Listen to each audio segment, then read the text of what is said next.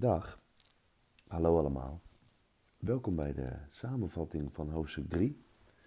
We gaan voor de winst. Speciaal bedoeld voor de vierde klas van de MAVO of iedereen die het leuk vindt om daarnaar te luisteren. Wat ik nu met jullie ga doen is eigenlijk een soort digitale detox. Ik ga eerst eens vragen of je je scherm dicht zou willen doen voor je computer, voor je laptop. En je oortjes in te doen, maar die heb je waarschijnlijk al in, anders kun je dit niet horen. En je boek te pakken. Je economieboek, pak erbij. En doe je boek open, alsjeblieft, dankjewel, op bladzijde 74. Is gelukt? Druk anders even op pauze. Ik ga vast even verder. Want wat gaan we doen? We gaan een samenvatting maken van hoofdstuk 3, paragraaf 3.1 tot en met 3.4. Waarbij 3.3 wat minder belangrijk is, maar de andere drie paragrafen gaan we even rustig bespreken. Goed, we beginnen op bladzijde 74. En wat zie je daar staan? Dan zie je als eerste staan de toegevoegde waarde. En dat betekent eigenlijk de extra waarde die ontstaat doordat een bedrijf een product verwerkt. Dat noem je toegevoegde waarde. Nu zul daar misschien 1, 2, 3 geen beeld bij hebben. Maar kijk dan even op bladzijde 75. Want dan zie je een heel mooi schemaatje staan. Waarom het voor, bijvoorbeeld voor een supermarkt aantrekkelijker is om een zak sla te verkopen. Dat al voorgesneden is, dat is lekker makkelijk. Die knisperende zakjes. Dan wanneer ze een kropsla moeten verkopen. Die kropsla, daar hebben wij minder geld voor over. Betalen wij minder voor. Het is beter voor de supermarkt om het te verwerken. Dan voegen ze waarde toe en kunnen ze meer geld vragen voor het product. Dat is, kort en goed, toegevoegde waarde. Daarna, het gaat nog steeds over, hè, we gaan voor de winst, gaan ze spreken over de productiefactoren. Ja, die kennen we allemaal nog uit de Ardennen, hè, de productiefactoren. Dat is de KANO, kapitaal, arbeid, natuur en ondernemerschap. Let op, bij deze productiefactoren, bij deze KANO horen ook beloningen. Dus kapitaal, als je dat beschikbaar stelt voor iemand, krijg je daar rente voor terug. Arbeid moet je loon voor betalen. Natuur, de beloning voor natuur noemen we pacht. En bij ondernemerschap hoort winst. Staat op bladzijde 74, kun je rustig even doorlezen.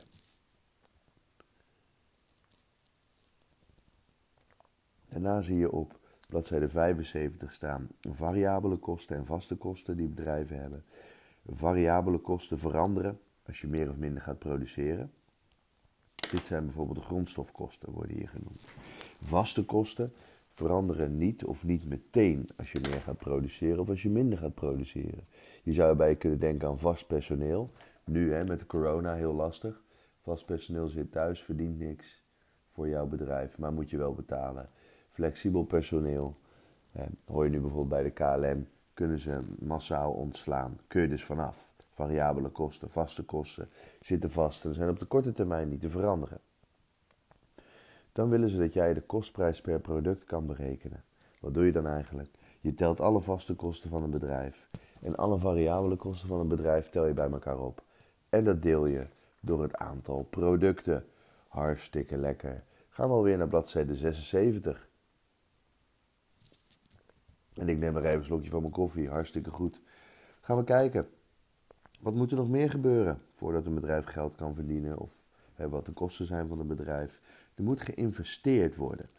Hè, dat betekent dat bedrijven geld uitgeven aan de kano, aan de kapitaal, aan de arbeid, aan de natuur en ondernemerschap.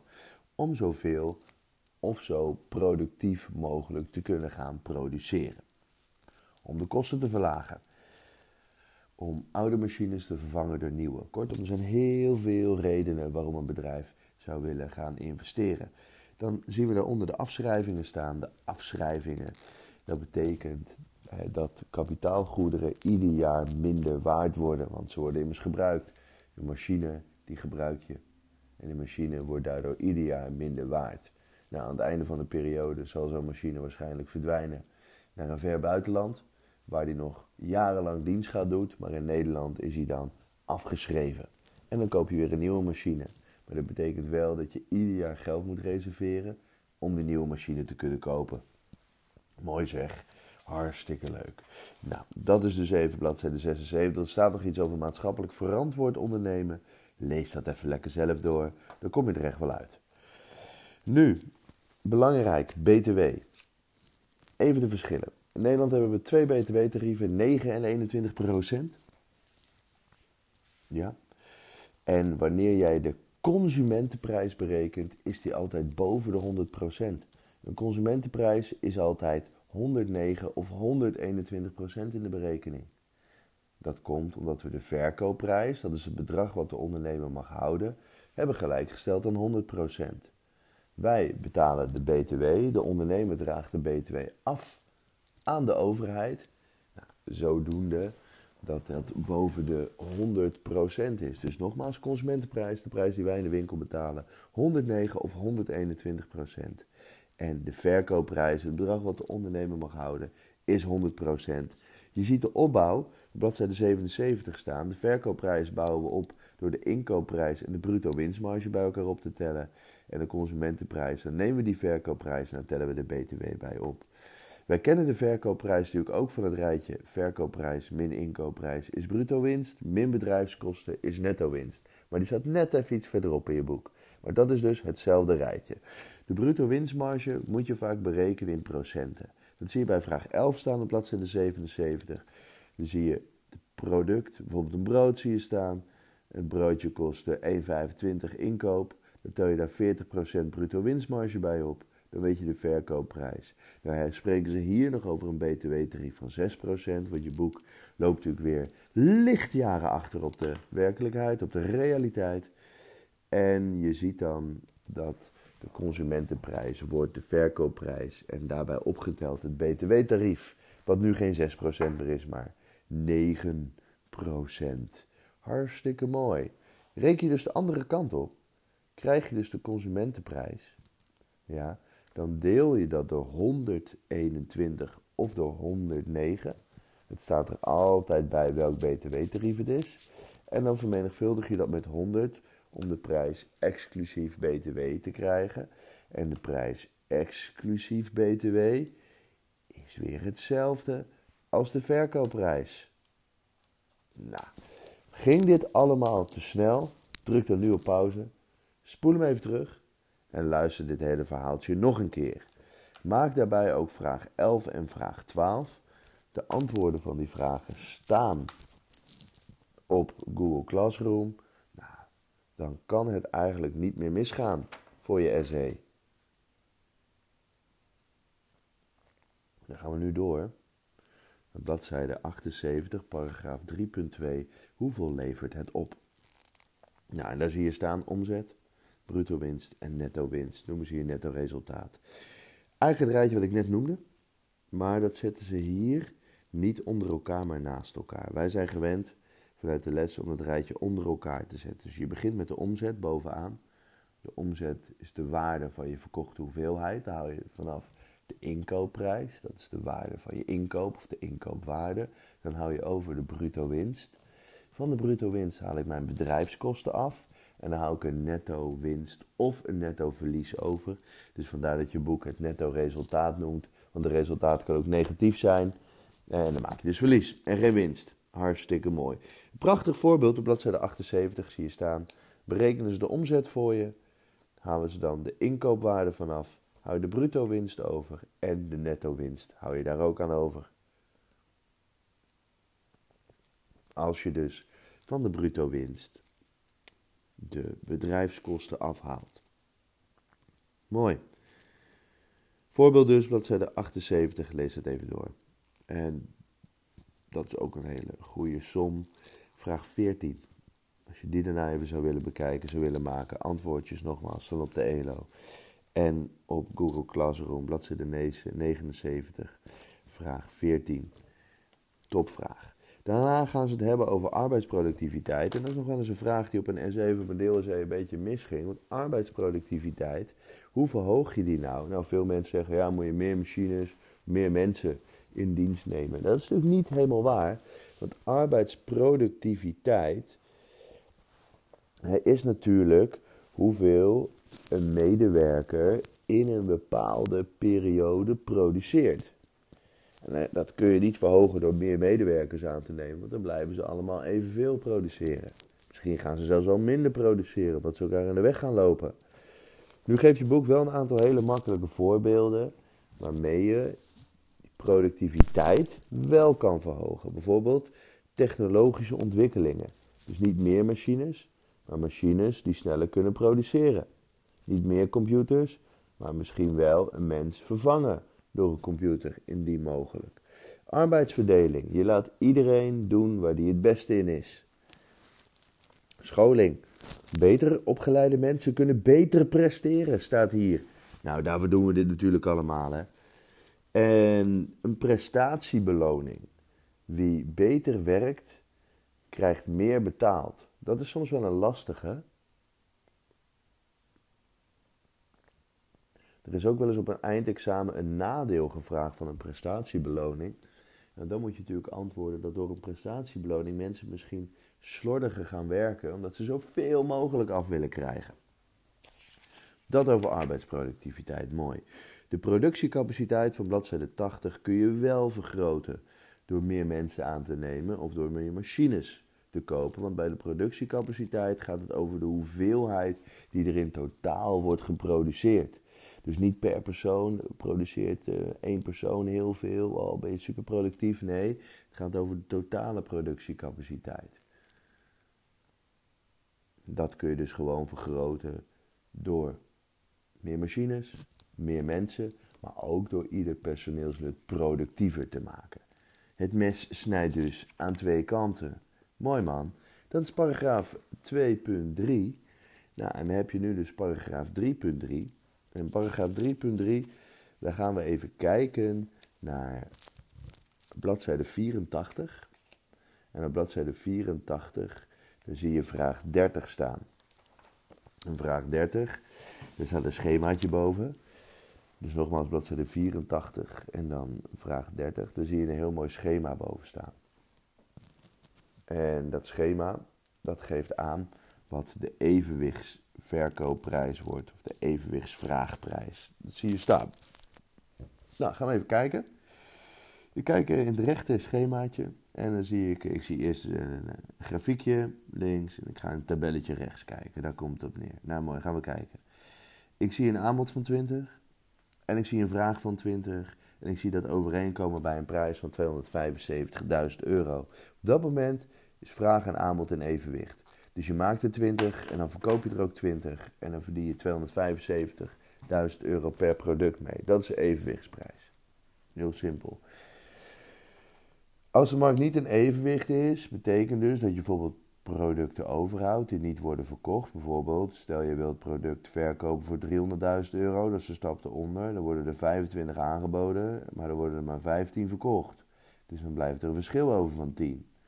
Als ik de prijs ga verlagen naar 250.000 in plaats van dit evenwicht van 275.000, zie ik staan dat er maar 15 worden geproduceerd en dat er 25 worden gevraagd. Dus dan komen ze 10 tekort.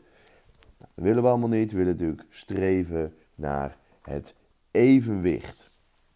Hartstikke mooi. Dat kun je verder ook lezen als je bladzijde teruggaat op bladzijde 82. En dan staat ook keurig bij: vraag komt van de klanten en aanbod van de producenten. Vraag en aanbod bepalen evenwichtsprijs. En dat is dus de prijzen bij vraag en aanbod aan elkaar gelijk zijn. Nou, eigenlijk heel makkelijk uit te leggen voor jezelf ook.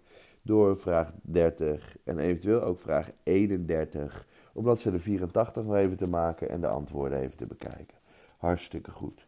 Daar wilde ik eerst even naartoe. Dan hebben ze het ook nog op bladzijde 83 over de transparante markt. Lees dat even door. Dan vergeet vooral vraag 85 niet, want dan gaan ze het over de vrije marktwerking hebben. Dan komt de prijs tot stand door vraag en aanbod. Dus niemand bemoeit zich ermee. Is gewoon vraag naar een product, aanbod van een product. En als er veel vraag is naar een product en weinig aanbod, stijgt de prijs. Denk maar aan al die Supreme dingen die jullie online kopen of die Jeezys. Er is eh, veel vraag naar, er is relatief weinig aanbod. Dus de prijs is hoog. Zelfs op de tweedehandsmarkt is de prijs vrij hoog. Denk maar aan de Zippo van Cherk, waar Supreme op staat en die Glow the Dark is. Natuurlijk fantastisch, hè? maar ja, levert wel goed geld op als je die tweedehands weer kan verkopen. Dat komt omdat er weinig aanbod is en veel vraag. Nou, gaan we eens even kijken. Het nadeel van een vrije markt kan zijn dat de evenwichtsprijs voor sommige mensen te hoog is. Zij kunnen die prijs niet betalen, dus zij kunnen het product niet kopen. Dat staat er.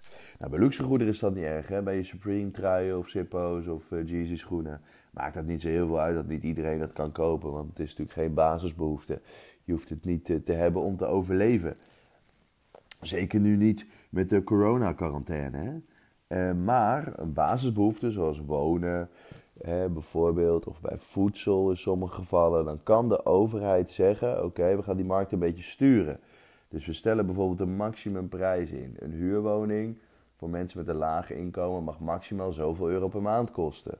Een pak melk mag maximaal zoveel euro kosten. Of, hè, dat is eigenlijk bij voedsel meer, we geven subsidie zodat de prijs laag blijft. Dan krijgt de verkoper eigenlijk al een gedeelte van, de, van zijn winst, dus de boer in dit geval. En dan kan hij een lagere prijs vragen, omdat hij al een gedeelte van de winst heeft. En wij betalen dan een lagere prijs in de supermarkt. Je kan ook mensen bijvoorbeeld, als de huurprijs te hoog is voor ze, een bepaald bedragje geven per maand, zodat ze toch kunnen wonen voor een net bedrag. Dat staat allemaal in paragraaf 3.3. Dus dat de overheid een beetje kan sturen in die markt.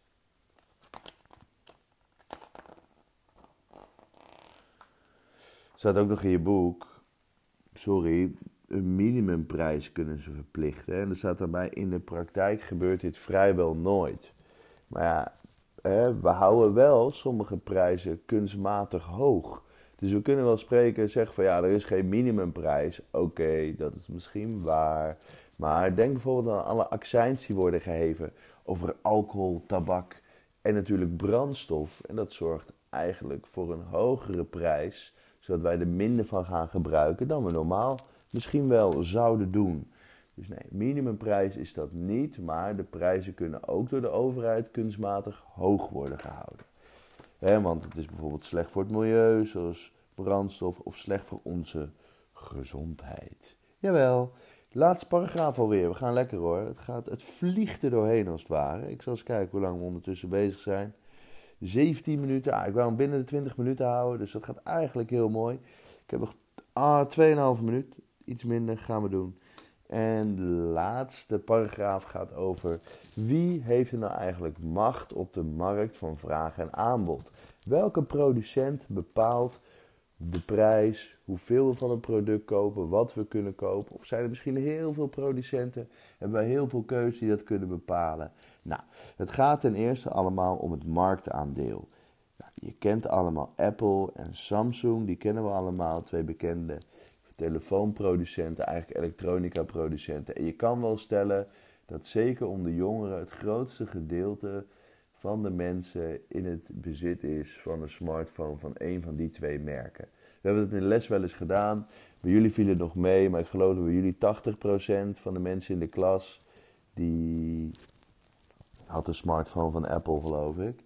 En 20% een ander merk. En van die 20% had 15 weer een Samsung. En 5% had een ander merk. Nou, als je dat doortrekt naar uh, het totaal, zullen we ook wel op dat soort getallen uitkomen. Je boek maakt op bladzijde 86 gebruik van uh, cijfers uit 2015. Daar kan ik niet zo heel veel mee.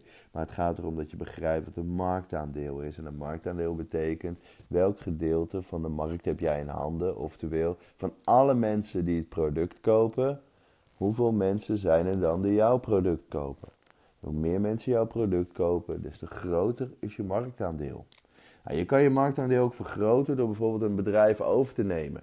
Nou, nu zitten we natuurlijk enorm in ons maag met onze nationale luchtvaartmaatschappij KLM. Maar KLM is een tijd geleden al gefuseerd. Sommige mensen zeggen overgenomen, maar gefuseerd, samengegaan met Air France. Zodat zij een groter marktaandeel gingen krijgen. Dus oftewel, ze gingen samenwerken zodat ze dan een groter bedrijf werden met meer eh, aanbod van vluchten. Dus krijgen ze een groter marktaandeel. Voordeel is ook dat ze dan bepaalde functies weer kunnen schrappen. Maar dat hoef je nu niet te weten. Daar gaat het nu niet over. Maar wel dat ze samen zijn gaan werken om een groter marktaandeel te krijgen. Als je nou de enige aanbieder bent van een product. Nou, jullie zitten natuurlijk helemaal suf te turen op allerlei schermen afgelopen dagen tijdens, uh, tijdens het moment dat je geen school meer hebt. Dan heb je misschien al wel eens uh, naar een eh, scherm gekeken, naar een computer waar Windows op zit. En dat ken je wel, dat is dat programmaatje waarmee je computer werkt. Zat zo in het hoekje, kun je allerlei dingen aanklikken. Superleuk, krijg je je mail binnen, je kan op interwebs. Zit er allemaal op en aan. Nou, dat programmaatje Windows is heel lang het enige programmaatje geweest waarmee mensen hun computer bedienden. Die hadden dus, hè, Microsoft heet dat programma, die hadden dus een monopoliepositie. En Bill Gates, dat is de uitvinder en de bedenker van dit allemaal. Sommige mensen zeggen ook dat hij het gejat heeft, maar dat weet ik allemaal niet precies. Uh, misschien, misschien ook niet. Misschien was hij gewoon slim. En hij heeft dus het systeempje bedacht en daar heeft hij ontzettend veel geld mee verdiend. Uh, de rijkste man ter aarde mee geworden. Hij doet er wel goede dingen mee met zijn geld, daar gaat het verder niet om. Maar dat noemen we dus een monopolie. Als jij de enige bent die iets mag aanbieden. De overheid heeft ook een monopolie. En dat wil zeggen dat zij bijvoorbeeld de enige zijn die rijbewijzen en paspoorten mogen uitgeven. Aan de andere kant van de markten staat de markt van volkomen concurrentie. Dan heb je heel veel aanbieders van een product en die bieden allemaal exact hetzelfde product aan. Dus als de een zijn prijs verhoogt, gaan wij gewoon naar de ander en dan wordt de prijs lager. Dat is heel simpel, hè? er is heel veel concurrentie en alle producten zijn hetzelfde. Dus wij gaan gewoon naar de goedkoopste. Dit is een markt die in de praktijk niet echt helemaal bestaat. Je boek noemt de markt van bijvoorbeeld suiker. Nou, daar begeven wij ons niet echt op. En als je in de supermarkt kijkt, zijn er wel honderd verschillende soorten suiker. Dus niet helemaal waar, maar misschien wel als je kijkt naar de grondstoffenmarkt. De grondstofsuiker of de grondstofzand. Ja, er zitten altijd wel kleine kwaliteitsverschillen in. Maar dat komt dicht bij een markt van volkomen concurrentie. Er zijn heel veel aanbieders van het product. Er zijn genoeg vragers naar het product. En alle producten zijn hetzelfde.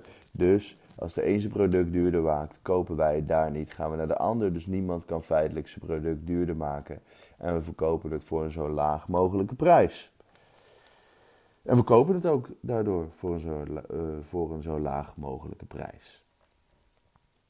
Deze marktvorm, de goederen die we daarop verhandelen, noemen we homogeen. En dat betekent al die goederen zijn hetzelfde. Dan hebben we ook nog de markt van monopolistische concurrentie. En dan kun je het beste, ja, je mag er nu natuurlijk niet komen, maar dan kun je het beste even de generaal staat voor je nemen. Het is natuurlijk nu helemaal afgezet door alle corona's hè, en alle restaurants en zo zijn daar dicht. En overal waar je eten kan kopen, nou, dat misschien nog niet, maar veel plekken wel.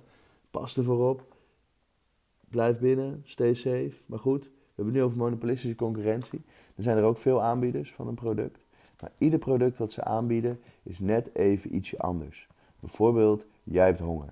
Je staat midden in die generaal staat en je kan van alles doen. Hè? Je kan naar het Soenaplein wandelen. Ga je daar naar de Albert Heijn, ga je frikandelbroodjes kopen en uh, croissants, hamkaascroissants, zo'n zakje en dan kruimelen en zo, weet je wel. Dat ga je dan doen. Dat kun je doen. Maar je denkt ook, oh, ik heb wel honger, maar ik kan ook gewoon het zwarmaatje halen. Of ik kan even naar de toko, daar haal ik even eten. Of ik kan even naar de snackbar van de ouders van Thomas Hu, hobbel ik daar naartoe. Ga ik daar even een snackje halen. Kan allemaal. Ik kan uit eten. Allemaal zaken om jouw honger, of jouw trek eigenlijk, want honger hebben we niet echt, jouw trek op te lossen. Maar wel op allemaal verschillende manieren. En die producten noemen we heterogeen. De product heeft eigenlijk allemaal hetzelfde doel, maar is allemaal net even iets anders.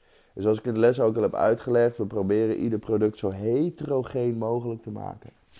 En waarom doen we dat? We proberen daardoor zoveel mogelijk geld te verdienen met ieder product. Want ieder product heeft net even iets andere producteigenschappen die jou aanspreken. Of niet. Hey, dus dat is heterogeen, homogeen. Alle producten hetzelfde, heterogeen. Ieder product is net even iets anders, wat dan wel hetzelfde doel heeft. hey, dan gaan we naar het laatste marktvorm. Er kan ook sprake zijn van oligopolie. Of zoals ze hier zeggen, een oligopolie hoor ik leerlingen vaak zeggen, nou, wat doen die marktvorm? Die marktvorm heb je een aantal aanbieders van een product. Het product is vaak heterogeen. Eh, mag ook homogeen zijn trouwens. Maar je kan maar uit een aantal aanbieders kiezen.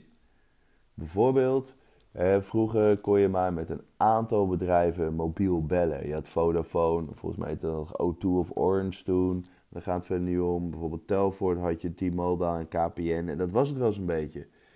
Nog wat kleinere aanbieders. Maar je had maar een paar aanbieders, daarmee kon je mobiel bellen.